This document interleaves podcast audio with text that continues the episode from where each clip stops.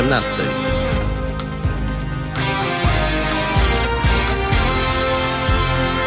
Tu Halo Radio. Mówimy wszystko.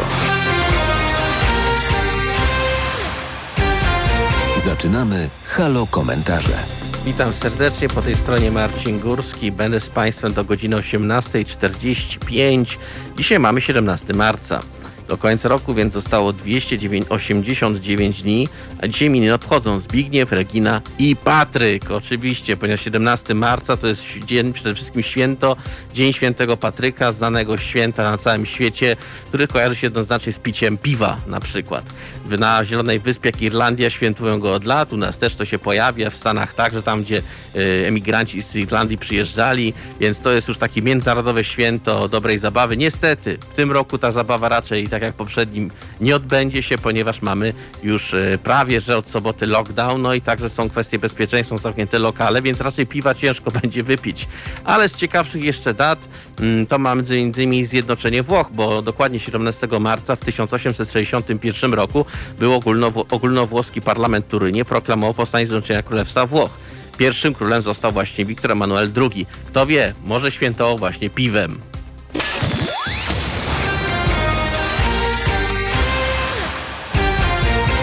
Słuchacie Halo Komentarzy. Chociaż jak to Włosi, to prędzej winem niż piwem, ale to też jest inny temat. Dzisiaj będziemy rozmawiali o wielu ciekawych tematach, między innymi no, w nawiązaniu do naszej sytuacji pandemicznej i także szczepień w Polsce mm, i nie tylko w Europie, także e, ponieważ AstraZeneca, coraz więcej państw wycofuje AstraZeneca ze szczepienia. Ostatnio dołączyła Dania do nich. Będę rozmawiał właśnie z panią dr Emilią Cycylią Skirmund z Oksfordu właśnie na temat AstraZeneki, ponieważ szczepionka AstraZeneca jest tak zwaną szczepionką oksfordzką, o której się bardzo wiele mówiło na początku roku z takimi no, było takie pozytywne bardzo sygnały, że to będzie po pierwsze szczepionka bardzo wytrzymała, nie będzie trzeba ją trzymać w lodówce w minus 80 stopniach, będzie łatwiejsza w transporcie i kto go wie, może nawet jedna, jedna dawka by będzie wystarczyć, ale wychodzi na to, że jednak nie, no i coraz więcej państw się zastanawia. Wynika to z tego, że coraz było kilka przypadków osób, które po e, zażyciu szczepionki AstraZeneca no, zmarło z, różnych powodów, no i to powoduje pewne dyskusje, chociaż to jest kwestia chyba ilości przypadków adawek. No ale to tym będę właśnie rozmawiał z panią Skirmont z Oksfordu. W następnej części programu będę rozmawiał z gościem trochę innym, bo to będzie Andrzej Olszewski, aktor, który no, powie nam trochę, jak wygląda życie zawodowe artysty właśnie w dobie pandemii przy kolejnym lockdownie. E, jak to faktycznie wygląda, bo też i teraz teatry będą zamknięte i nie tylko produkcje filmowe też trochę na tym ucierpią i telewizyjne, więc nam o tym opowie e, aktor, który jest gwiazdą między innymi serialu e, TVP Kasta ale o tym za chwilę. Następnie przejdziemy do, do będziemy ponownie rozmawiali o sytuacji, o stanie naszej demokracji, ponieważ e, kondycja polskiej demokracji nawiązuje do rządu Zjednoczonej Prawicy i tego, że pozycja Polski w rankingu państw w kierunku autorytyzmów zajmuje, no niestety, nie, nie, pierwsze miejsce, co jest dosyć bolesne. O tym będę rozmawiał z doktorem, e, profesorem Tomaszem Słomką z Uniwersytetu Warszawskiego, a następnie przejdziemy do Obajtka i spółki, czyli o tej całej ośmiornicy mace, która dosięga wszędzie. Między innymi dzisiaj się pojawia informacja, że syn pani premier, były premier Szydło, yy, który zrezygnował z kapłaństwa jakiś czas temu, pod nowym nazwiskiem, pracuje właśnie w spółce, której udziały ma zarówno pani była premier, obecnie eurodeputowana Beata Szydło i ów znany, ostatni główny bohater wielu tabloidów i nie tylko gazet i portali newsowych, Daniel Obajtek, prezes PKN Orlenu. Więc będzie ciekawie, będzie ciekawie. Przypominam także o tym, żeby śledzili Państwo nasze transmisje na YouTube i Facebooku, ewentualnie pisali na adres mailowy teraz małpahalo.radio i ewentualnie dzwonili na numer telefonu do studia 22 39 059 22. Gorąco, gorąco zapraszam. Tu Halo Radio. Mówimy wszystko. Jest kwadrans po godzinie 17, a już z nami jest połączona pierwsza osoba, mój pierwszy dzisiejszy gość e, i państwa także, pani doktor Emilia Cecylia Skirmund z Oksfordu. Kłaniam się serdecznie. Dzień dobry. Witam, e, miło panią widzieć. E, pierwsze moje pytanie jest następujące. Co się właściwie dzieje wokół tej całej AstraZeneca? Bo ta oksfordzka szczepionka była zapowiadana jako no, nowszy standard, miała zasłonić się Pfizera, a tutaj coraz więcej państw się wycofuje. Czy to mamy do czynienia z faktycznie, że coś się dzieje z tą szczepionką, czy jest może jakaś marketingowa wojna między korporacjami farmaceutycznymi i czarnym PR-em? Nie wiem, czy to jest wojna pomiędzy y, firmami farmaceutycznymi, czy to jest bardziej wojna polityczna w tej chwili, y, ale y, jeżeli chodzi o szczepionkę AstraZeneca, e, to chciałabym tutaj zaznaczyć, że w Wielkiej Brytanii szczepieni są wszyscy i osoby starsze po 65 roku mhm. życia, i osoby młodsze. I zaszczepiono tutaj 11 milionów osób tą szczepionką, jeśli nie więcej w tej chwili, e, kiedy w Europie zaszczepiono 5 milionów. W no. Wielkiej Brytanii nie, nie stwierdzono żadnych przypadków, e, które by e, zatorowości czy zakrzepicy, które by zostały tu zgłoszone jako spowodowane tą szczepionką, więc e, przyznam, że nie do końca mogę stwierdzić, co właściwie się dzieje, oprócz tego, że faktycznie to wygląda bardziej jak czarny PR i, i wojna polityczna w tej chwili. Nie, ponieważ ja pamiętam, że jeden z innych y, znawców y, wirusologów mówił w, innym, w innej stacji coś na kształt, że jak zjem zupę i dostanę zakrzepicę, to nie znaczy, że trzeba tą zupę pomidorową wycofywać z całego kraju. I coś tym chyba jest, ponieważ chodzi o tak zwaną kwestię procentów faktycznych wydarzeń, a powiązania z zaszczepieniem, bo nieraz było tak, że osoba zaszczepiona już mogła mieć problemy większe zdrowotne, i wiadomo, łatwo jest połączyć jedno z drugim, co się wręcz kojarzy z taką wieczną obawą i wiecznym takim fluktem ze strony antyszczepionkowców. Patrzcie, zaszczepił się, no i zmarł. Czyli najłatwiej jest ten sposób po prostu robić. A to właściwie to nie na tym to polega. No oczywiście, ja się tutaj całkowicie zgadzam e, i e, oczywiście e, przy szczepieniach, które są, szczepionki są jednym z najlepiej kontrolowanych produktów medycznych, jeżeli zdarzy się, że ktoś zaraportuje jakąś, jakiś poważny skutek, coś co może być poważnym skutkiem ubocznym, co się zdarzyło po szczepieniu, to wszystko musi zostać sprawdzone. Ale też tutaj pamiętajmy, że te schorzenia, które zostały, które zostały zgłoszone, czy e, właśnie zakrzepica, e, one są bardzo powszechnymi schorzeniami w populacji. One zdarzają się bardzo często i tak naprawdę ta ilość przypadków, która została zgłoszona, nie wykracza poza ilość przypadków, którą, którą byśmy się spodziewali po prostu normalnie w populacji i bez szczepień. No wciąż unijni eksperci twierdzą właśnie tak jak pani doktor, że najbardziej bezpieczne, bo zostało przeweryfikowane. To cały czas przy tym jest też WHO, czyli Welfare Organization. Tak samo i także artykuł w Politico mówią jasno, że no to są przypadki pojedyncze. Wciąż się czeka z dużym, oczeki- wciąż oczekujemy na e, zielone światło, chyba że już jest, bo mogło to już dzisiaj być, dla Johnson Johnson z Ameryki, ponieważ to ma być jeszcze szczepionka jednorazowa, że jedno zaszczepienie już będzie po sprawie ale to chyba jeszcze trochę będziemy musieli poczekać. E, chyba jeszcze chwilę tak, ale to już powinno być niedługo. E, szczepionka Johnson Johnson jest właśnie szczepionką jednorazową, więc będzie trochę, trochę łatwiej pod kątem logistycznym. Będzie można pójść raz na szczepienie i już, e, już zapomnieć. No tak, ale naukowcy Wielkiej Brytanii y, nie kwestionują, właśnie wracając jeszcze do AstraZeneca, bo teraz znalazłem taki fragment, że naukowcy z Wielkiej Brytanii kwestionują y, rozwiązania i logikę mm, y, państw, naukowców, którzy reprezentują państwa, które zawiesiły AstraZenekę. A to jest ciekawe, ponieważ między innymi Austria, Bułgaria, Cypr E, i także Islandia, Irlandia, Litwa, szefowie tych państw, czy przedstawiciele tych państw wcześniej, w szczególności mam tak nawiązuje do Austrii, e, wręcz wprost mówili, że można spróbować na przykład szczepionek z Rosji albo szczepionek z Chin. I tu się pojawia pytanie, czy to nie jest właśnie jakaś taka gra podsztandardowa, żeby mm, przyciągnąć jednak uwagę na inne rozwiązania szczepionkowe. Ale z tego, co wciąż wynika, no to AstraZeneca jest wciąż bezpieczna, nie ma się czego obawiać.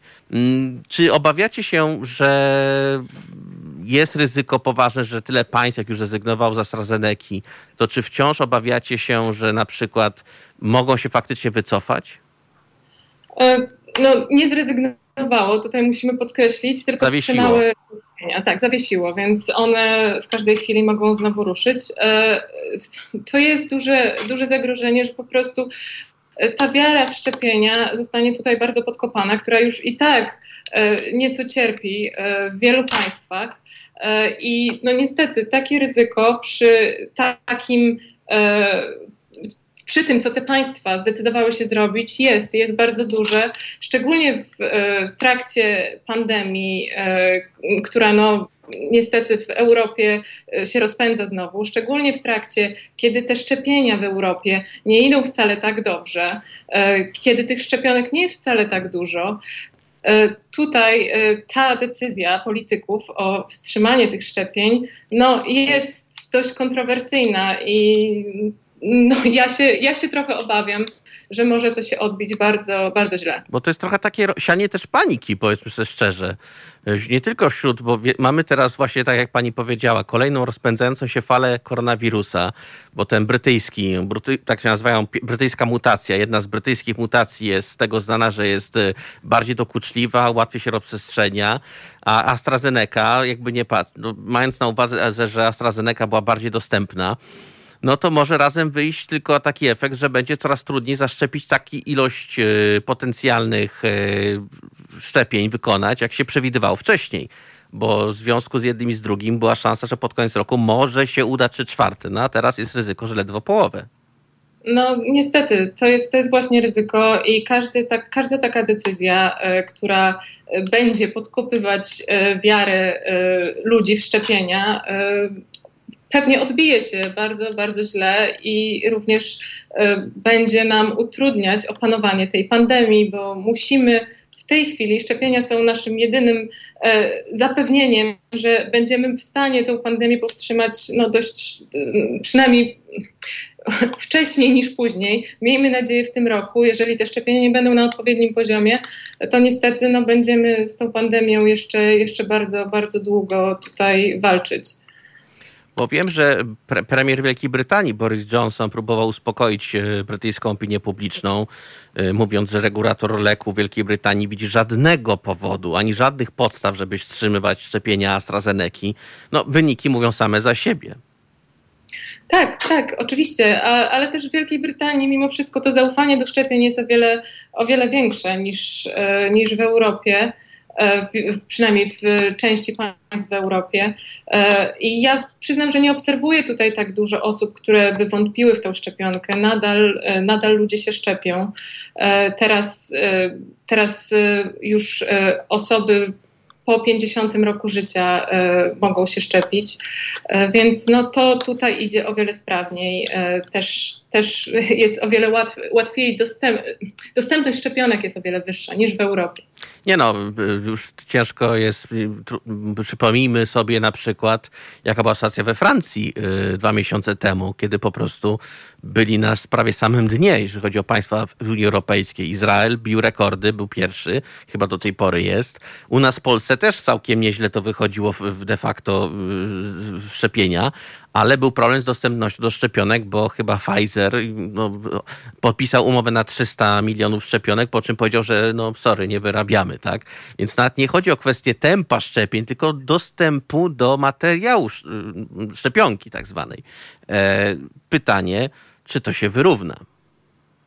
To się na pewno wyrówna. No, musimy pamiętać, to jest ogromne wyzwanie dla wszystkich, dla koncernów farmaceutycznych. Przecież e, nie było nigdy takiej akcji szczepień na taką skalę. Tutaj chcemy wyszczepić całą populację na całym świecie. E, to są ogromne, tutaj potrzeba ogromnych pieniędzy, tu trzeba e, też no, ludzi, którzy będą te szczepionki produkować. Trzeba też fabryk, które te szczepionki wyprodukują. Przecież to nie wyczarujemy tych szczepionek to musi, to, to trochę potrwa, zanim te szczepionki zostaną wyprodukowane. Tutaj trzeba czasu, ludzi, pieniędzy, e, więc na początku e, to było spodziewane, że to będzie szło trochę wolniej, ale z czasem, kiedy zostaną zbudowane, zostanie zbudowane więcej fabryk, e, kiedy też zostanie zatrudnionych więcej ludzi, to, to powinno się wyrównać. No oczywiście też z ilością osób, które, które będą zaszczepione w tym czasie, to będzie się coraz bardziej i bardziej wyrównywało. Nie, bo też wiem, że na przykład niektóre państwa rezygnowały ze szczepień nie na podstawie swoich wyników, tylko na podstawie konsultacji między na przykład premierami. Dla przykładu, ja znowu wyciągam te moje Włochy.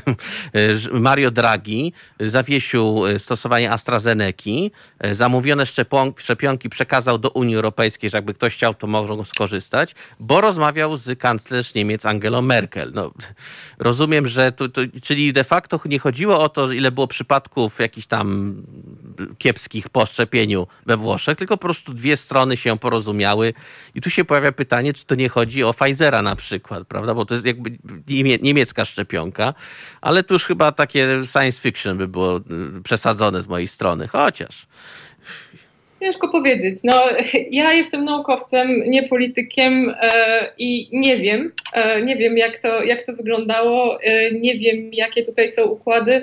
E, bardzo bym e, nie chciała, żeby ta e, pandemia była no, miejscem tutaj gier i wojen politycznych, ale niestety co obserwujemy już od jakiegoś czasu jest i nic na to nie możemy poradzić, no ale co zrobić? No co zrobić? Możemy tylko być dobrej myśli, bo szkoda, ponieważ AstraZeneca, z tego co pamiętam z naszej rozmowy ostatniej, ma też ten olbrzymi plus, że może ją przetrzymywać w innych warunkach niż Pfizera, bo z tego co wiem AstraZeneca nie wymaga minus 80 stopni stopni e, przetrzymywania. Łatwo jest ją transportować przez to, więc to wydawała się tak zwana szczepionka idealna nawet momentami, chociaż zobaczymy, bo jeszcze Johnson Johnson podobno być podobne warunki trzymania, ale y, zastanawiam się, jak to w jakim to kierunku pójdzie, bo to też jest takie trochę siane paniki niepotrzebne, a jeżeli wyniki Wielkiej Brytanii wskazują, wszystko jest w porządku, to myślę, że nasi obywatele też się nie mają czym przejmować, ponieważ większość teraz szczepionych u nas, jak nie zdecydowana prawie całość, jest właśnie szczepiona AstraZeneca. Bo i to, niech właśnie mam obawę, nie wiem, czy się pani ze mną zgodzi, że takie sianie trochę mm, paniki może tylko nakręcać towarzystwo antyszczepionkowców. Ale to oczywiste, tak, jak najbardziej się zgodzę i to nakręca e, właśnie te ruchy antyszczepionkowe, e, czego powinniśmy ch chcieć mimo wszystko uniknąć w pandemii, kiedy szczepionki są dla nas jedynym ratunkiem w tym momencie. E, I no niestety, e, jak mówię, ja jestem trochę zawiedziona tym, jak to, jak postąpiono w, ty, w w przypadku AstraZeneca, bo jeżeli chodzi o e, zatory i zakrzepice, tak. takie przypadki były też stwierdzane e, po szczepieniach i Pfizerem i Moderną. W, w, obu przypadkach e, nie powiązano tego ze szczepieniami, ale nikt nie nagłaśniał tego e, w ten sam sposób, jak teraz jest z AstraZeneca. No o i otóż to, właśnie zaczyna się pojawiać taki cień wątpliwości, z czego to może wynikać, że powiem szczerze, nawet doszło do takiej sytuacji, że na Facebooku są osoby poważane, pełniące jakieś tam powiedzmy funkcje, które mówiły wprost, że Pfizer, Pfizer, bo AstraZeneca to jest trucizna.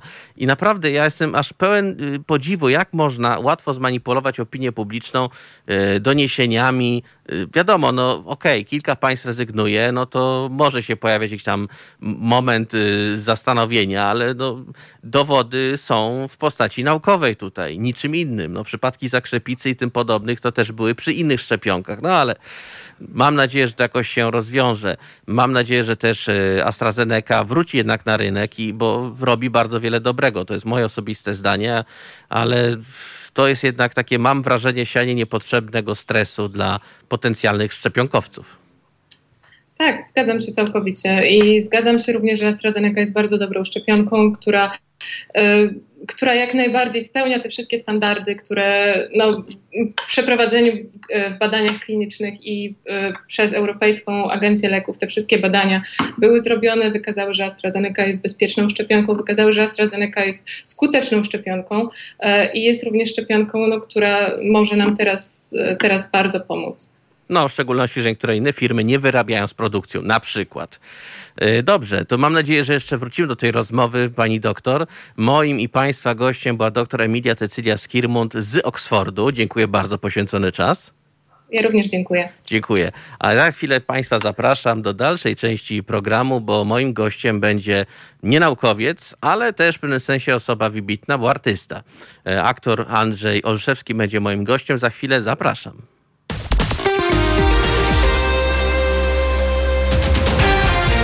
Słuchacie Halo Komentarzy. Godzina 17.31, środa, a jak środa, to i są Halo Felietony. A dzisiaj już Halo Felietonach o 18.50 będzie felieton Joanny Szering-Wielgus, a o 20.50 będzie felieton y, Janusza Daszczyńskiego, a już 22.50 przywita nas felietonem Jarosława Wodarczyka. Gorąco zapraszam, zapowiada się interesująco, jak zawsze. E, jednocześnie przypominam także o naszych e, na komentarzach na YouTube i Facebooku, o pisaniu do nas na adres mailowy teraz małpahalo.radio, a także można dzwonić do nas na numer 22 39 059 22.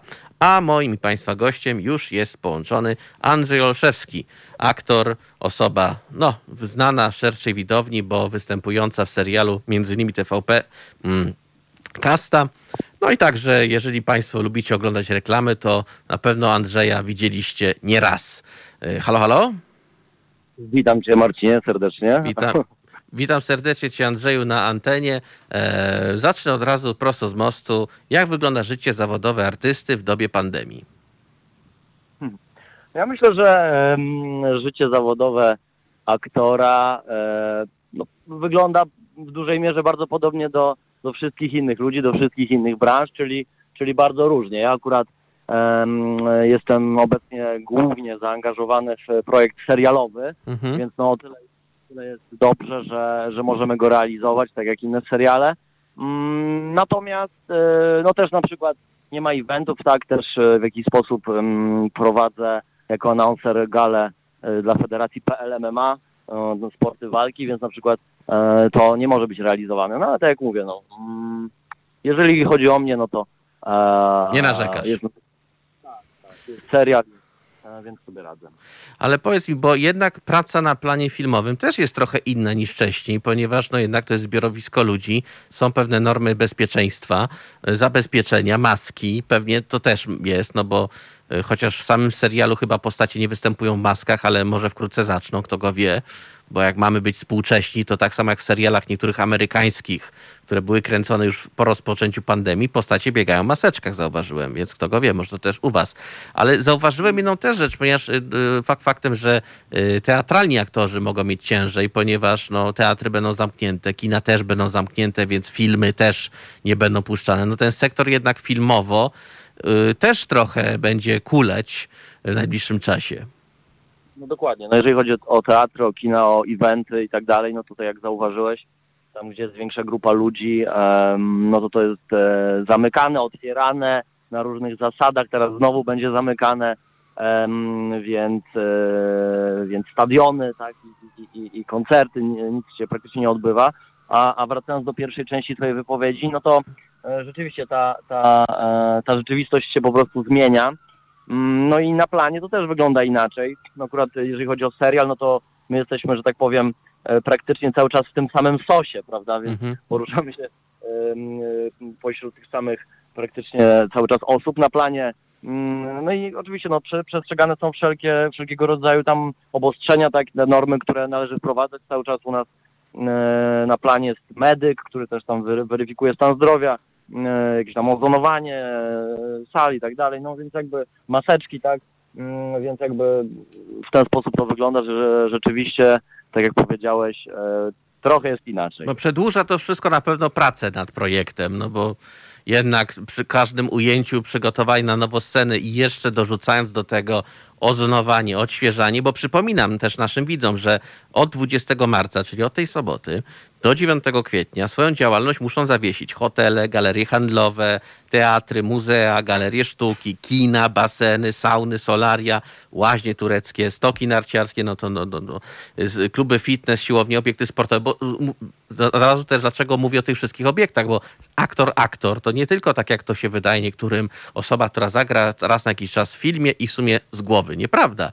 bo jak się przyjrzysz, przyjrzymy karierom różnym artystom, którzy występują w serialach, w teatrze, no to mają tych y, różnych pozycji w swoim kalendarzu od groma i to jest właśnie często występowanie też w galeriach handlowych, w teatrze, także właśnie te sportowe wydarzenia, o których mówiłeś. No to jest wszystko razem dosyć y, imponujące.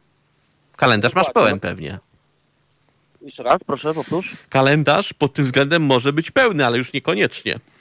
Dokładnie, dokładnie tak, no bo praca aktora no, może być szeroko pojmowana, tak, no bo to może być, e, to może być właśnie praca w teatrze, e, serialowa, filmowa, m, reklamowa, e, dubbing, em, praca lektorska często też, prawda, Mhm. e, prowadzenie więc tak jak zauważyłeś, rzeczywiście ten wachlarz jest e, szeroki.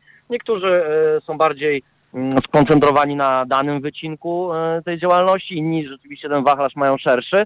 No i, i prawdą jest to, że, że, że, ten wachlarz jest ograniczony ze względu na, na te wszystkie obostrzenia i, i przepisy, które są wprowadzane, więc rzeczywiście tak jest. No ale w duchu tak zwanego no, mniejszego zła i przetrzymania, ale nie każdemu jest tak łatwo przetrzymać, bo ten świat troszeczkę nam się zawalił rok temu, nie tylko i artystom, ale innym gałęziom gospodarczym, bo i restauracją i nie tylko.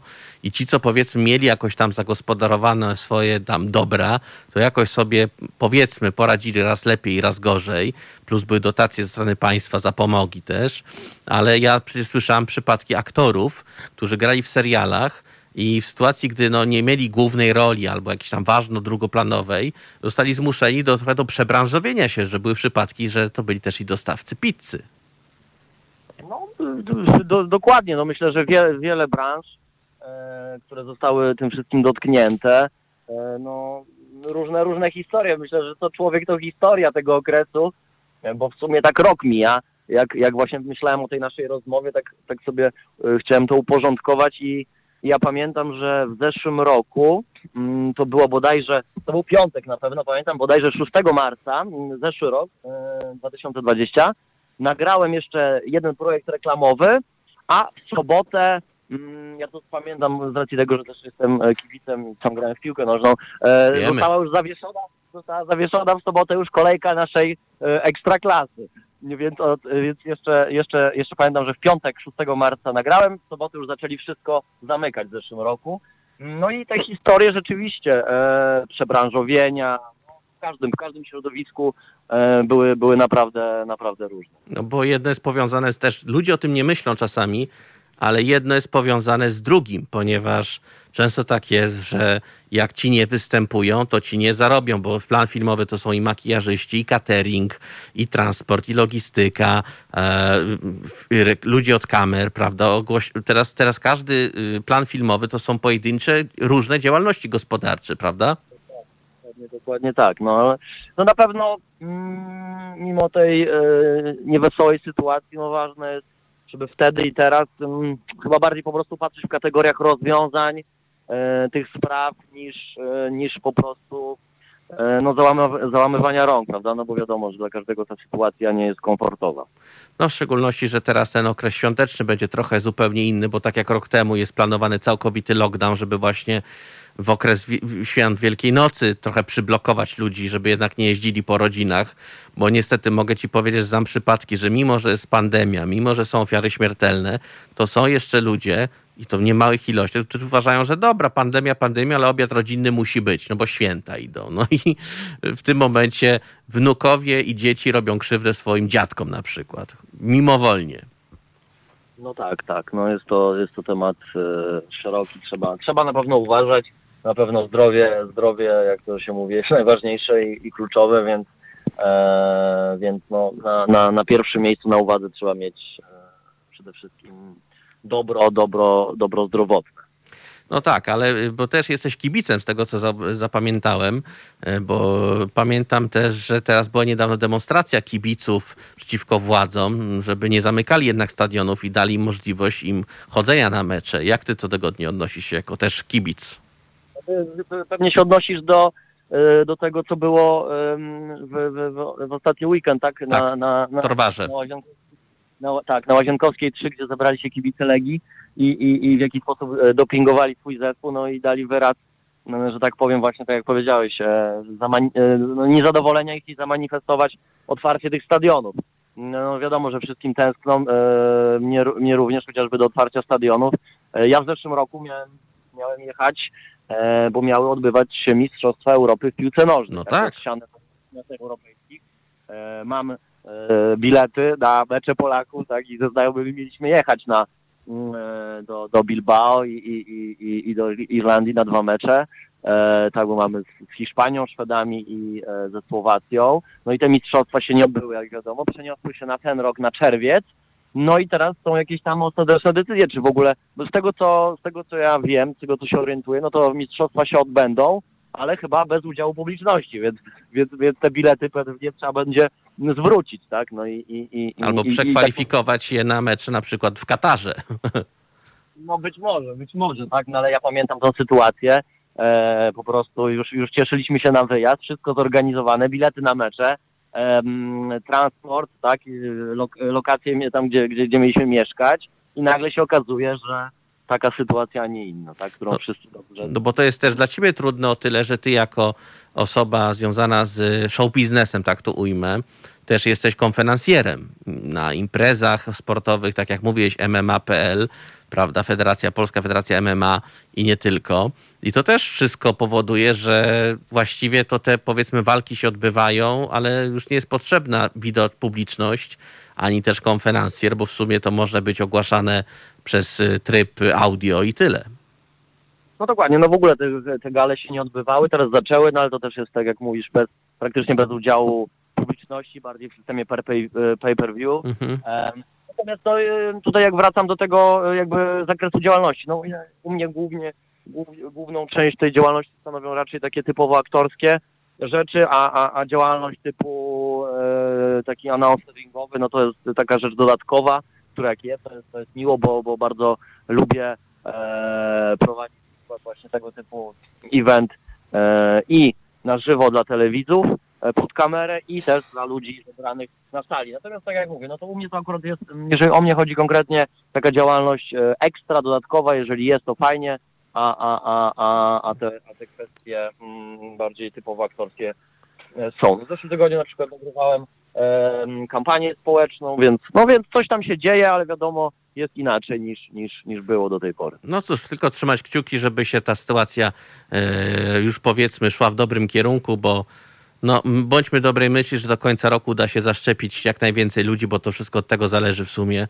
E, I żeby te też kontrowersje wokół szczepionek, bo tam dyskusje są na temat AstraZeneki albo Pfizera, ale generalnie no wszystko w rękach jakby też i ludzi, ponieważ jak to ujmą, ujął jeden profesor e, wybitny, że może być dobra organizacja, ale to też wszystko musi być w rękach także i obywateli, no i podejście takie też musi być poważne do tej sprawy, no ale nic, no mam nadzieję, że do tej rozmowy wrócimy.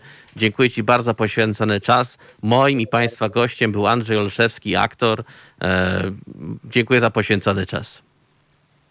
Dziękuję, do widzenia. Mam nadzieję, że trzymamy kciuki za projekty y, w najbliższym czasie Andrzejowi Olszewskiemu, ponieważ e, no, nie, o tyle są przypadki, kiedy jakoś to się zazwyczaj układa u niektórych, no to są też przypadki takich osób, które musiały się przebranżowić. Na szczęście powiedzmy, że już mamy to jakoś powiedzmy opanowane, ale też jest wszystko przed nami. Za chwilę zapraszam do dalszej części programu.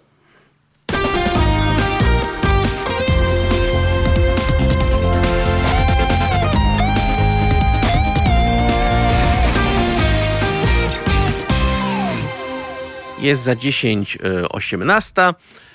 Rozmawialiśmy z aktorem Andrzejem Olszewskim o tym, jak wygląda rzeczywistość e, artystów w dobie COVID-a.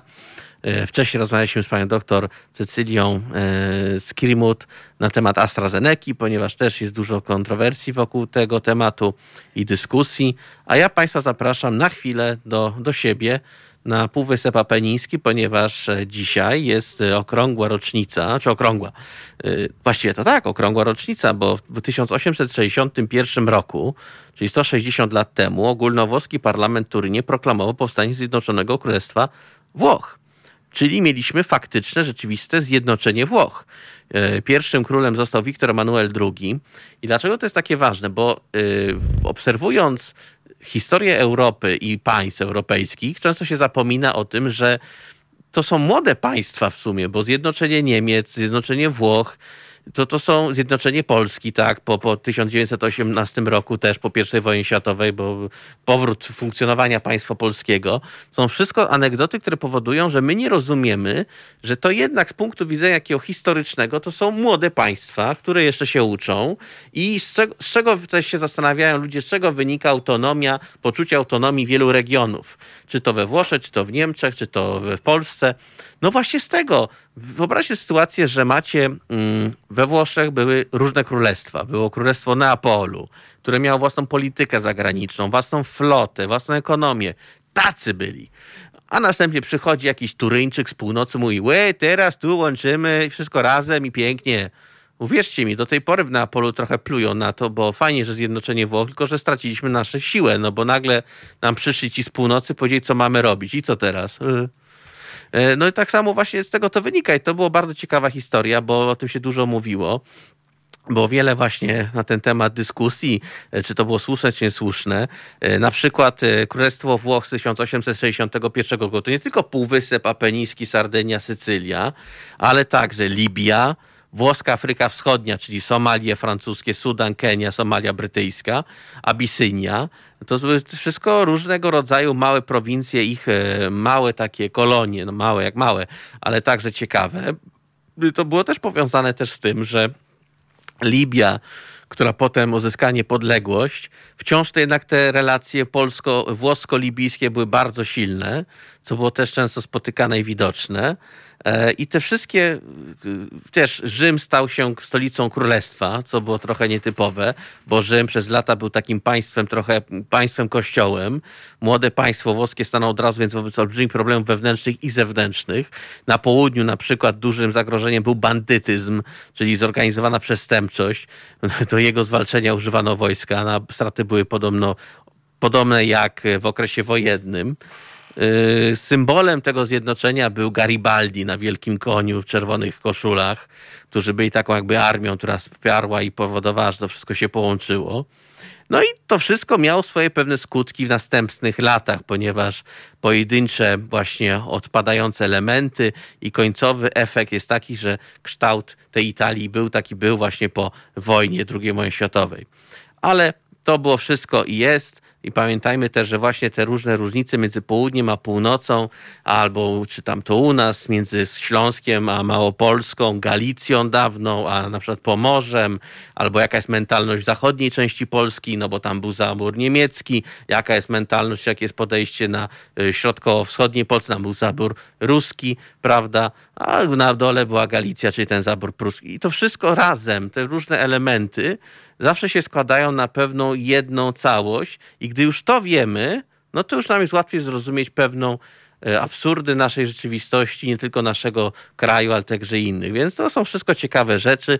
Polecam Państwu lekturę na temat właśnie zjednoczenia Włoch, bo trochę to pomoże nam zrozumieć ich, ale może i trochę nas. Ale to już było, minęło przejdziemy zaraz dalej do części programu, ponieważ będę rozmawiał a propos tych właśnie autorytaryzmów i zmian geopolitycznych, demokratycznych. Właśnie, bo niestety jest przykra wiadomość, że Polska znalazła się na pierwszym miejscu w rankingu e, państw, które dążą w kierunku autorytaryzmu. I uwaga, przebiliśmy Węgry, Madziarów przebiliśmy, to to jest dopiero, że dało nam się przeskoczyć Orbana, to naprawdę Orban chyba nie spał w nocy, jaką tym usłyszał. E, i cały czas idziemy w tym kierunku autorytarnym, bo jest to jest kilka elementów, które sprawiają, że się idzie w tym kierunku. I to nie jest tylko tak, że jest po prostu niesympatyczny premier albo prezydent, tylko jest po prostu na przykład e, informacja taka, że coraz szersze macki sięgają ustrój na przykład sądowy, y, prokuraturę, więc i to są wyniki badań, uwaga, to jest Uniwersytet w Göteborgu, czyli Szwecja, no więc chyba coś jest może na rzeczy, w którym Polska właśnie zajęła to pierwsze miejsce. Przebiliśmy Węgry i właśnie Turcję przebiliśmy, rozumiecie? Turcję przebiliśmy. Orban, Erdogan, no lepszy od nich się okazał być Kaczyński, co z jednej strony można się tak śmiać, ale to jest, uwierzcie mi, bardziej śmiech przez łzy, ale o tym też będziemy rozmawiać. A potem zajrzymy do, a propos tych absurdów i tych, tych autorytaryzmów i tak dalej, przy okazji Obajtek i spółka na koniec będzie, ponieważ tam też się dzieje. Okazuje się, że syn były, mm, wróć, syn byłej premier, obecnie deputowanej Tymoteusz Szydło, już nie jest księdzem, bo to, to wiadomo, że odszedł z kapłaństwa, ale teraz nie jest, już, już nie jest Szydło. Więc jak się do niego zwracać? Proszę księdza, nie? Panie Szydło, nie? Nie wiadomo. I oczywiście teraz któryś z Państwa słuchaczy może powiecie, dajcie mu spokój. Co się czepiacie dzieci polityków? Powiem Wam tak. Jak ci z obecnej władzy przez lata robili sobie polowanie na dzieci polityków, nie tylko z Platformy, ale także SLD i nie tylko, y, robili sobie polowanie na dzieci polityków z różnych partii, byleby osiągnąć swoje i uzyskać tak zwany kapitał polityczny, to ja mam teraz taką cichą satysfakcję, że jak się okazuje, oni też potrafią. Oj, też potrafią, ale o tym już za chwilę.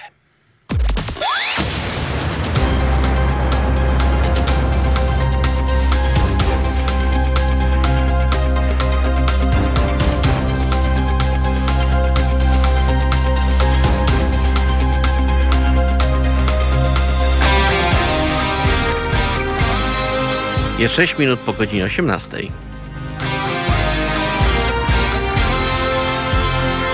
Tu Halo Radio. Mówimy wszystko. To są Halo komentarze. A po tej stronie Marcin Górski będę z Państwem do godziny 18.45, czyli jeszcze 40 minut. E, mamy dzisiaj 17 marca, a w związku z tym zostało do końca roku 289 dni do końca.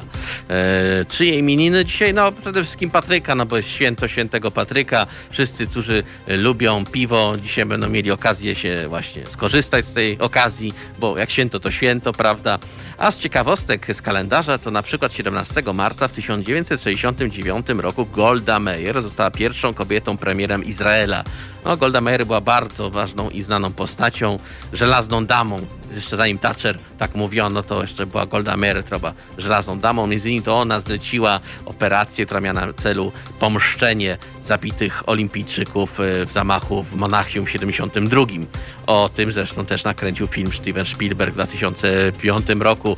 W roli głównie był Eric Bana, tytuł Monachium. E, a z ciekawostek historycznych to też 17 marca 1992 roku w referendum RPA, czyli RPA 69% białych wyborców poparło politykę reform zmierzających do likwidacji apartheidu. I to był pierwszy krok, żeby właśnie zakończyć ten okres, mroczny okres w Republice Południowej Afryki. A w 2005 roku, też 17 marca, w Madrycie pod osłoną nocy usunięto ostatni pomnik byłego dyktatora Hiszpanii generała Francisco Franco. To są Halo komentarze.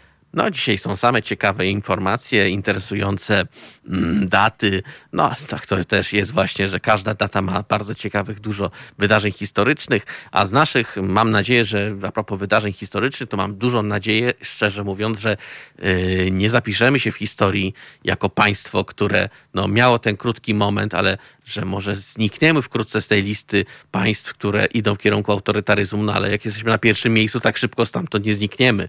Nie tak prędko, więc o tym będę rozmawiał między innymi z doktorem, z profesorem Tomaszem Słomką z Wydziału Nauk Politycznych i Stosunków Międzynarodowych UW.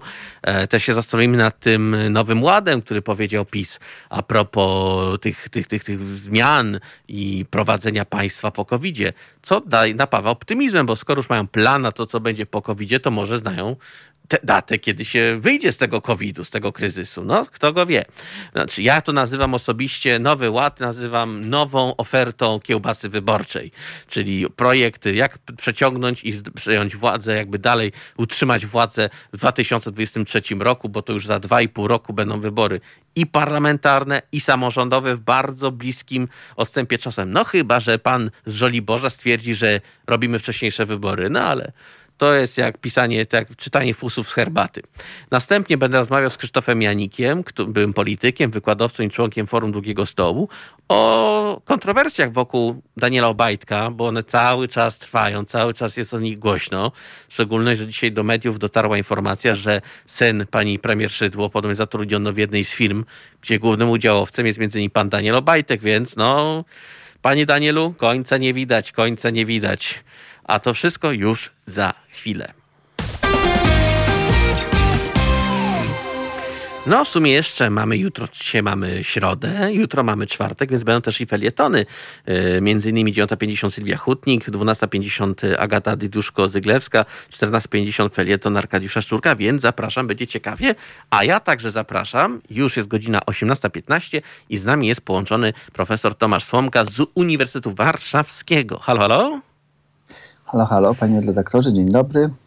Panie profesorze, od czego tu zacząć? Bo mamy ład, nowy ład, czyli pomysł, y, pomysł PiSu, Zjednoczonej Prawicy na rzeczywistość pokowidową, czyli może wiedzą, kiedy się skończy. Ja to nazywam projekt Kiełbasa Wyborcza 2023. Co właściwie nam proponują rządzący w tym nowym ładzie? Panie redaktorze, proszę y, dostrzec dokładniej, to jest y, nowy ład PiS, nie Zjednoczona Prawica. Aha. To cała rzecz. Czyli Ziobro na rzecz. aut.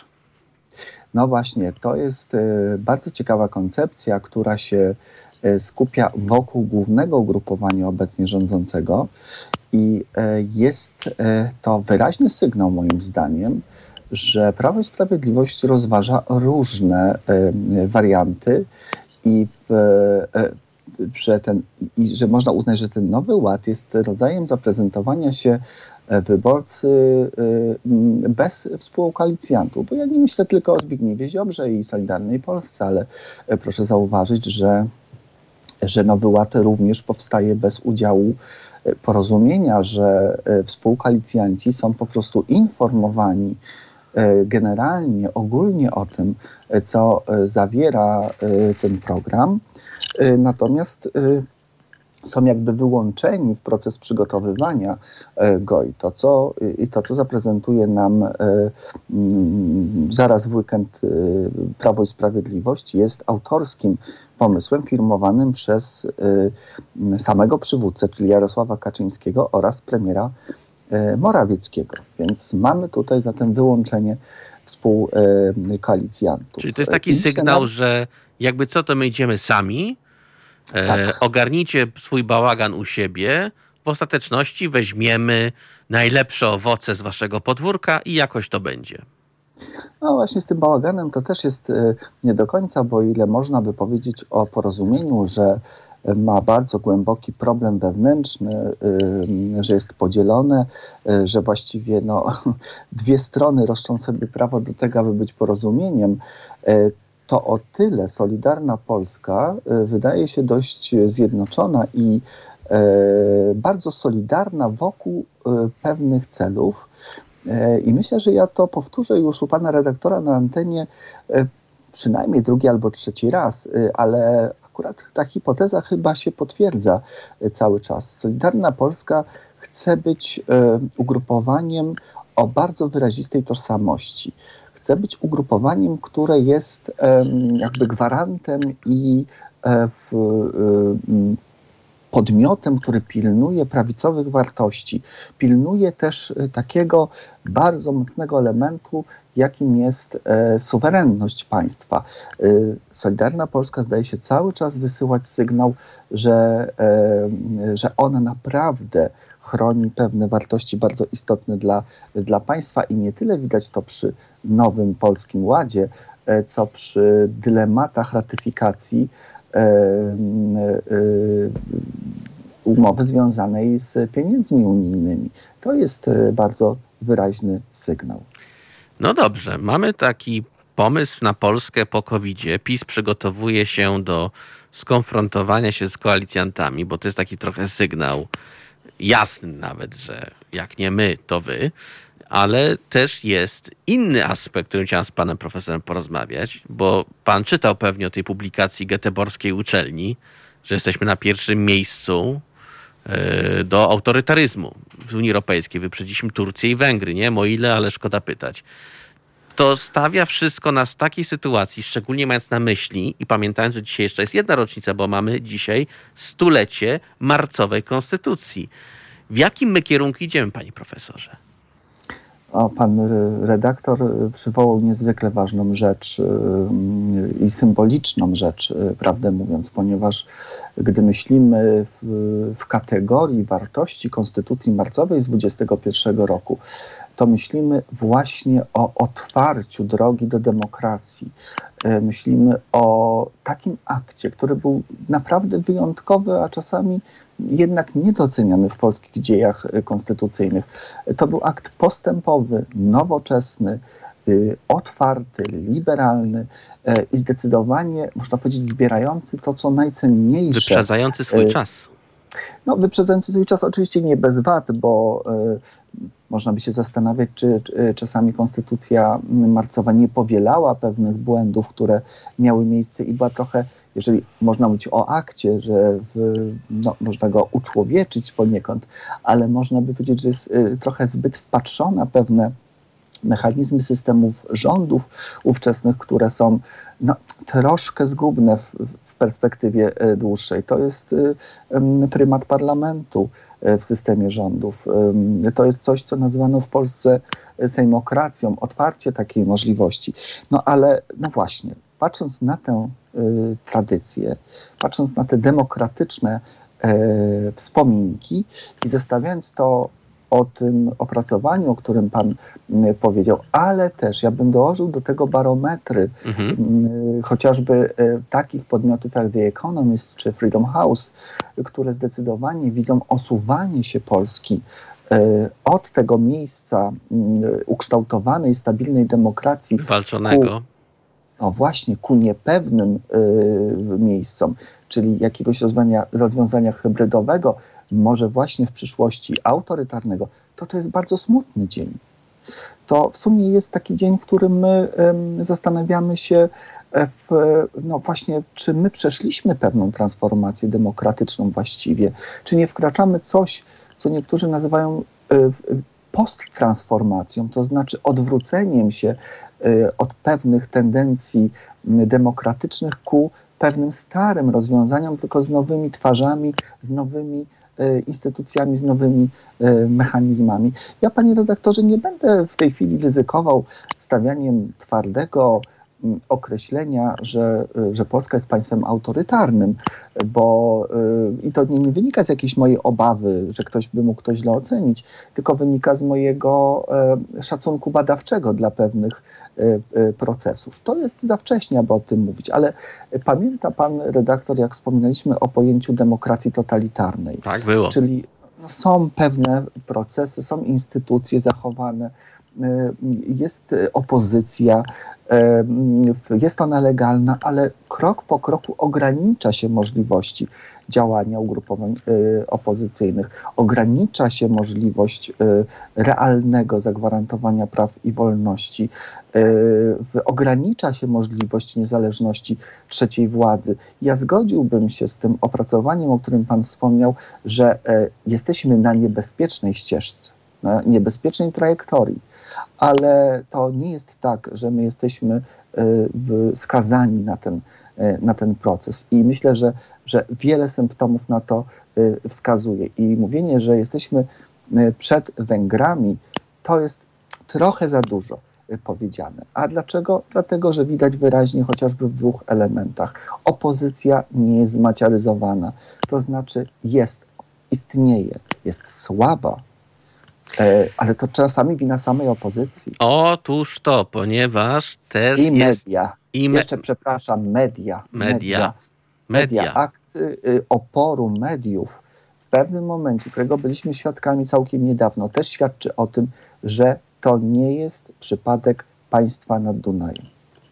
Ponieważ także, przypominam, doszło do jak osłabić opozycję. To też jest ofiarą tego Platforma swoich własnych działań, bo to za czasów Platformy doszło do zmian zasad finansowania partii, że dobrze pamiętam, przez co dużym plus był dla partii, które wchodziły z większą ilością posłów i one dostawały się rzeczy więcej, a mniejsze ugrupowanie, które jakoś powiedzmy cudem się wcisnęły do parlamentu, tą dotację miały zdecydowanie mniejszą. To jest takie trochę ucinanie drogi innym rozwiązaniom. Tak, panie redaktorze, z tym, że ja bym nie, y, nie krytykował aż tak mocno samego modelu, samej filozofii mhm. finansowania partii politycznych, bo y, oczywiście ma pan rację, bezdyskusyjnie, że ci, którzy mieli duże poparcie, dostawali więcej pieniędzy i to niejako konserwowało ich wpływ. Tak. A ci, co mieli mniejsze poparcie, dostawali mniejsze pieniądze. Ale po pierwsze, mhm. dostawali nawet ci, którzy nie dostali się do parlamentu, tak. do Sejmu, ale mieli no te przynajmniej 3% i tak. mają 3% y, poparcia. Więc to już jest zdecydowanie dobre rozwiązanie, bo y, powoduje, że nawet y, ci bez mandatu parlamentarnego mogą jakoś nominalnie i minimalnie funkcjonować w przestrzeni publicznej. I, I, drugi plus, niewątpliwy, to jest źródło pochodzenia, to główne źródło pochodzenia pieniędzy. Ono jest z budżetu państwa, to są pieniądze publiczne, to są pieniądze pod kontrolą. Mhm. E, to są pieniądze, które naprawdę są sprawdzane. E, a więc nie dostają partie polityczne gdzieś pokątnie od nie wiadomo jakich podmiotów, od prywatnych, a może od zewnętrznych. Mhm. To byłoby mnóstwo, mnóstwo niebezpieczeń, niebezpieczeństw. Natomiast oczywiście ja się zgodzę, że można byłoby zastanowić się, jak lepiej równoważyć wpływy między wielkimi a małymi na tej scenie politycznej, tak aby ci e, wielcy no, nie monopolizowali tej, tej, tej tej przestrzeni. Natomiast ja bym jednak Platformie oddał pewien, pewną zasługę, bo Mhm. to za czasów Platformy trochę obcięto jednak te y, subwencje dla partii politycznych y, mniej więcej o połowę, a Tak. więc jeżeli ktoś miał pretensje, że za dużo z budżetu państwa idzie na to pieniędzy, no to akurat zostały one A- zredukowane. Tak na koniec, tylko proszę mi powiedzieć, patrząc na to wszystko, mając na uwadze te wszystkie ostatnie wydarzenia, obserwując, opo- jakiej kondycji się znajduje właściwie obecna opozycja? Bo teraz dochodzi do pewnego, mam wrażenie, rozdrobnienia. Przez 2050 oczywiście. Tak, oczywiście no, zawsze pojawienie się nowego gracza na scenie politycznej powoduje e, takie wrażenie, że, e, że następuje e, zredefiniowanie tej sceny politycznej, no, przemieszczenie wpływu.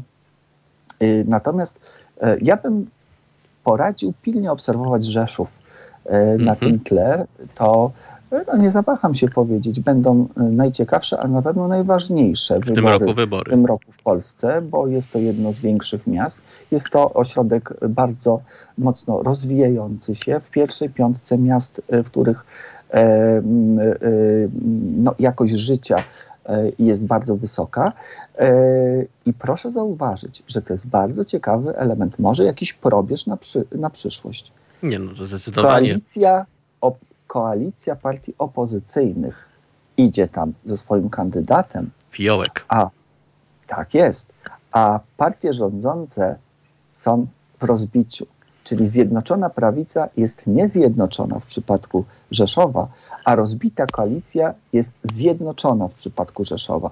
I ja myślę, że to będzie pewien rodzaj sprawdzenia, czy takie koalicje w obecnej chwili są dla wyborców, przepraszam za to określenie, do strawienia. Ja nie mówię, że od razu, jeżeli kandydat Fiołek wygra w Rzeszowie, to od razu mamy załatwioną kwestię koalicji opozycyjnej na 2023 rok, na wybory parlamentarne, ale będzie to ważny sygnał, jak mogą zachować się partie opozycyjne. No to będzie też ciekawy temat do omówienia. Mam nadzieję, że będziemy jeszcze okazję o tym porozmawiać, bo już 9 maja będzie sprawdzian w Rzeszowie. E, Są różne pytania, czy wspólna zjednoczona mm, opozycja to jest to, czy jednak istnieje ryzyko tak zwanego 2 plus 2 plus 1 plus 5, czy daje naprawdę 10, bo tutaj są różne dyskusje na ten temat, ale panie profesorze, jeszcze do tego na pewno wrócimy. A my bądźmy dobrej myśli, że ten ranking może za jakiś czas się trochę dla nas zmieni. Na naszą korzyść oczywiście. Yy, Moim i Państwa gościem był profesor Tomasz Słomka z Uniwersytetu Warszawskiego. Dziękuję za poświęcony czas, panie profesorze. Dziękuję, było mi bardzo miło. Również bardzo miło. E, A ja za chwilę Państwa zapraszam na moją kolejną rozmowę.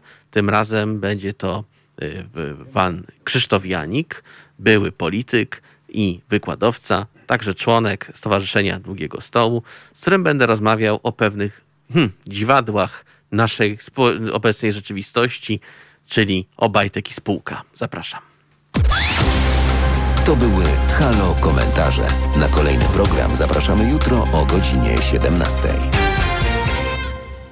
To są wciąż halo komentarze, drodzy Państwo, ale jest godzina 18.30 i to jest też czas, żeby podziękować naszym wiernym słuchaczom, którzy wpłacają na naszą stronę www.zrzutka.pl między innymi i wolność słowa, wolność w mediach ma dziś naprawdę wysoką cenę, więc tym bardziej wiedzą o tym ci, którzy z Państwa nas stale wspierają. Za to wsparcie chcemy w tym tygodniu szczególnie podziękować między innymi pani Hannie ze Świebodzic, pani Elizie z Mielca, panu Wojciechowi z Lublina, pani Sylwii z Gdańska, panu Ziemietowi z Piotrkowa Trybunalskiego, panu Andrzejowi ze Skawiny, panu Leszkowi ze Staszowa, panu Jackowi z Warszawy, pani Ewie z Oleśnicy i także pani Alinie z Olsztyna. Pamiętajcie o nas, tak jak my pamiętamy o państwach. I tym bardziej zapraszamy na stronę www.zrzutka.pl łamane Halo Radio. Zapraszamy. A ze mną jest studiu, w studiu, przepraszam, na łączach yy, Krzysztof Janik, w którym będziemy rozmawiali o teraz ciekawszych, różnych też tematach. Halo, halo? Dzień dobry, a raczej dobry wieczór. Właśnie. To młody, młody wieczór się zaczął. No, młody wieczór, ciemno za oknami, już zaszło słońce, możemy sobie mówić dobry wieczór. Ale wie pan, to już ostatnie dni, wszyscy czekają na wiosnę. No, wierząc jak od wielu pokoleń, że wiosna to jest nowy początek, nowy etap, y, cieplej, bardziej zielono, no po prostu nadzieja. Budzi się w nas nadzieja. No, nadzieja się budzi, panie Krzysztofie, ale też i pewne obawy, gdy się słyszy coraz to kolejne e, elementy, wątki serialu Obajtek. Nie wiem, czy pan ma takie też wrażenie, że to jest taka teraz telenowela od kilku tygodni, że człowiek, co się nie obudzi, nie otworzy gazety, lodówki, to Obajtek wyskakuje z coraz to ciekawszymi wątkami. No to prawda, ale muszę powiedzieć, że y, ta sprawa ma, wie pan, kilka rozmaitych aspektów. No niewątpliwie jest y, y, wydarzeniem towarzysko-politycznym. Y, lubimy czytać, jak to y, ludzie z elit y, mają pieniądze, ukrywają je, kombinują. No y, tak myślimy sobie, że jego tak domniemamy, domniemywamy, że jego tok myślenia jest podobny jak my, gdzie by tutaj schować jakąś złotówkę. Tak, nie dać jej y, y, fiskusowi y, ukryć przed nim te pieniądze. To niewątpliwie jest ciekawe, y, ale moim zdaniem mniej ważne. Znacznie ważniejszy aspekt to bym nazwał go państwowym może, bo to jest, y, wie pan, dobre pytanie. Y, Jak to się stało, że w państwie y, no, praworządnym, y, demokratycznym, człowiek obejmuje mm, stanowisko, które jest kwalifikowane do oświadczeń majątkowych, do no, takiej przejrzystości jego standardu finansowego i nikt tego nie zauważa, wie pan. No przecież ktoś mm, e, przed objęciem tego stanowiska powinien kogoś zapytać, czy gość ma czystą hipotekę. Y, Ktoś powinien się zainteresować y, i oświadczeniami majątkowymi, porównać posiadany majątek z dochodami, zapytać, bo być może to jest jakaś darowizna, o której mm, nie wiemy sprzed lat, a może coś innego, ale na pewno powinien zapytać i mm, wyrazić opinię. Tu państwo było martwe, tu wszelkie Ślepe, służby, niewidoczne. tak, służby, jak to pisał poeta, jawne, tajne i dwupłciowe, y, okazały się no, bezradne, mówiąc delikatnie, bo, bo różne tutaj określenia się cisną na usta. Ym, y, I teraz jest pytanie, czy zwyciężyła w tym wola polityczna, czyli prawo poszło w kąt, a liczyła się wola, czy też po prostu niezgrabność, nieporadność tych służb, nieumiejętność, brak kompetencji, czy też jakieś inne okoliczności, którym warto się przyjrzeć, bo już nawet tu nie chodzi o Bajtka, tylko chodzi o to, żeby taki kazus się y, w przyszłości nigdy nie powtórzył. Znaczy, powiem tak, wychodzi na to, panie Krzysztofie, że łatwiej jest zostać prezesem Orlenu niż dostać kredyt. No bo, bo procedura weryfikacji jest zupełnie inna najwyraźniej. No, y, przynajmniej jest bardziej skuteczna, jak, jak mi się wydaje. Ale y, wie pan, no proszę pamiętać, że on swoją karierę zaczął y, 4, 6 lat temu y, od stanowiska rządowego, a nie Mhm. biznesowego, Tak, tak, prawda? Więc y, wtedy przy powoływaniu na szefa agencji rządowej, to jest no, ten górny pułap najwyższy obok ministrów y, tego klanu urzędniczego, który rządzi Polską, no wtedy trzeba go było mm, e, zbadać na każdą okoliczność, e, zażądać wyjaśnień, mm, e, dopytać się o pochodzenie tego majątku. E, Przecież e, mm, no, ja byłem w rządzie i pamiętam, no to opinia publiczna nie jest głupia. Dziennikarze m, to nie są jakieś matoły. No wiadomo było, że wcześniej czy później mm, wszystkie się dogrzebie. Tak, wie pan. No, Albo jakiś życzliwy przekaże cynk. No, to, to- też y, w naszym społeczeństwie nie jest to zapomniana metoda funkcjonowania. No więc było wiadomo, że wcześniej czy później wyjdzie i po prostu naturalna ostrożność y, y, powinna tutaj zadziałać y, i powinniśmy no, mieć tą wiedzę, decydenci powinni mieć tą wiedzę 6 lat temu. No i to jak mówię, to albo to obciąża służby, że oni nie dotarli do tej wiedzy, albo obciąża decydentów, którzy mieli tą wiedzę i uznali, że nie wiedzą, co z tym zrobić. E, panie Krzysztofie, jeszcze jedno pytanie na koniec, bo y, dzisiaj wyszła informacja, że Tymoteusz Szydło został przedstawicielem handlowym ERG Bieruń Folie, czyli syn pani Beaty Szydło. E, oczywiście pod innym zmienionym nazwiskiem, bo zmienił nazwisko. Udziałowcami są właśnie między innymi pani e, Szydło, Beata Szydło i właśnie Daniel Obajtek. E, jak się takie no, coś czyta, to jakie są pierwsze myśli w głowie? Pierwszy, pierwsze, pierwsza myśl jest taka, że mm, e, no po pierwsze, ja, ja powiem, co ja pomyślałem. No, po pierwsze, znając y, drogę życiową pana Tymoteusza, no to chwała Bogu, że się jakoś ustabilizował życiowo, prawda? No, podstawa. Y, przecież wszyscyśmy żyli tym, czy zrzucił sutannę, nie zrzucił y, i co jest powodem tego kroku. No więc y, po pierwsze dobrze, że się ustabilizował, a po drugie, wie pan, gdyby on pracował w strukturach państwa, no to byłbym lekko zadziwiony już. Może nie oburzony, ale zadziwiony. Natomiast jak pracuję w firmie prywatnej, no to cóż, no mogę powiedzieć tylko zwykły ludzki nepotyzm, chociaż lepsze słowo to jest chyba kumoterstwo, bo to szwagier szwagrowi załatwiał. No I już, no, no więc y, znamy te przypadki z dziejów y, Rzeczypospolitej.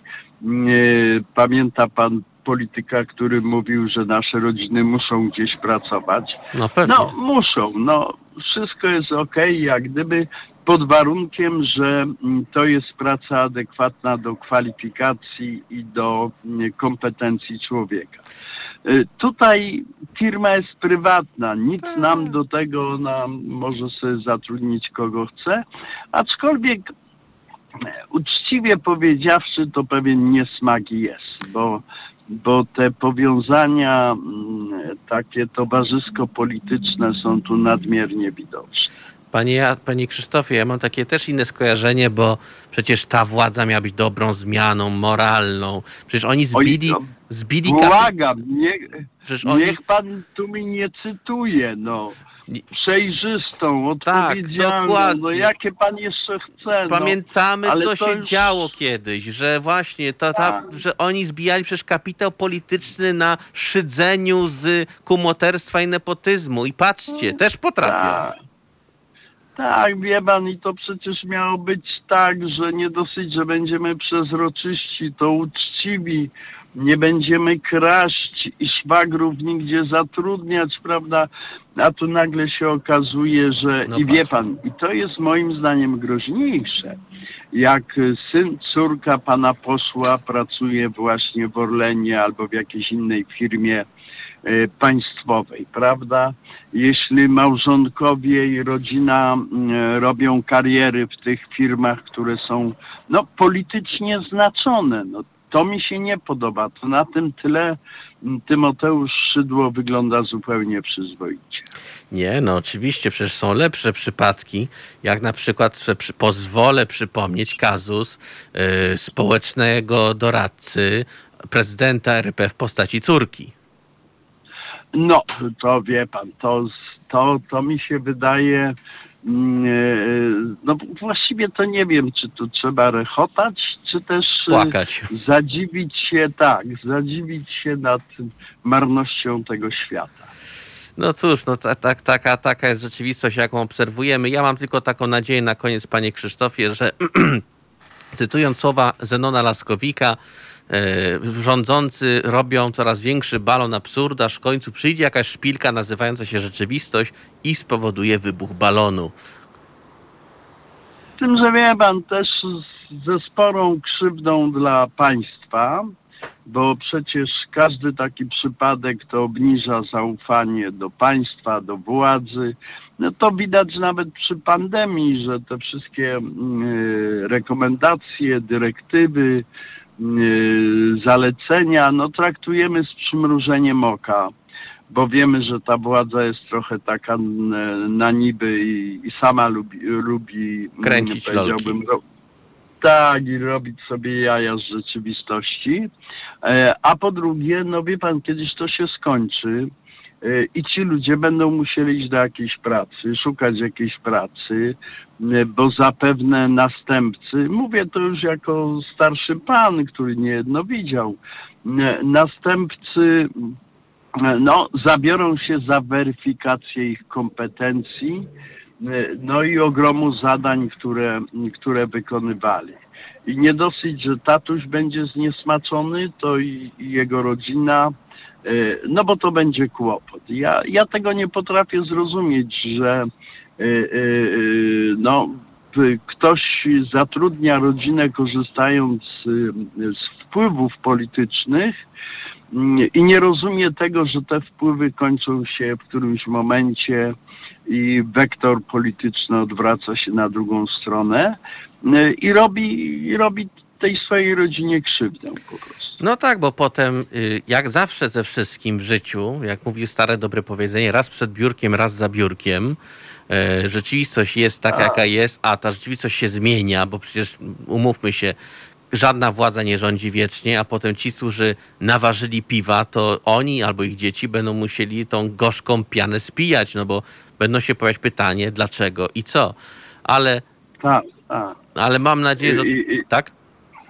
To nie, mówię i będą się pytać, dlaczego ja, no. No. To, tak jak zawsze ze wszystkim. Ale bądźmy dobrej myśli, panie, ja, panie Krzysztofie. Mam nadzieję, że jeszcze będziemy mieli okazję na ten temat porozmawiać na naszej antenie, bo temat, no jakby to no, powiedzieć, wdzięczny. Ale wie pan co, tak między Bogiem a prawdą to, to może nie, może ten serial by się już skończył, no, jakimiś decyzjami, jakimś yy, Wie pan co, y, jak on trwa za długo, Y, to raz, że męczy nas tu wszystkich mhm. z różnych pozycji. Y, zwolennicy władzy zapewne już mają dość tych, tych opowiadań. Przeciwnicy też, co, no jest granica denerwowania się. Mhm. Natomiast są tacy zewnętrzni, o czym ciągle zapominamy, obserwatorzy i oni się z nas śmieją. Wie pan, co mnie ubodło, jak byłem w Niemczech? Mhm. Że y, y, y, oni nie wiedzą, kto to tam jest Kaczyński, PiS, to tam, to dla nich to są, tak jak my nie wiemy, jak tam wygląda władza, nie wiem, w Rumunii czy Bułgarii. Mhm. Natomiast oni mówią, że no my, Polacy, Polacy, nie dajemy sobie z tym rady. No, to mnie, to mnie boli, to mnie boli. No bądźmy dobrej myśli, że to trochę minie, ale y, wszystko jeszcze przed nami. Mam nadzieję, że do tego tematu wrócimy. Moim Państwa gościem był Krzysztof Janik, polityk, a także i wykładowca, członek Stowarzyszenia Długiego Stołu, Forum Długiego Stołu. Dziękuję za poświęcony czas. Tak jest.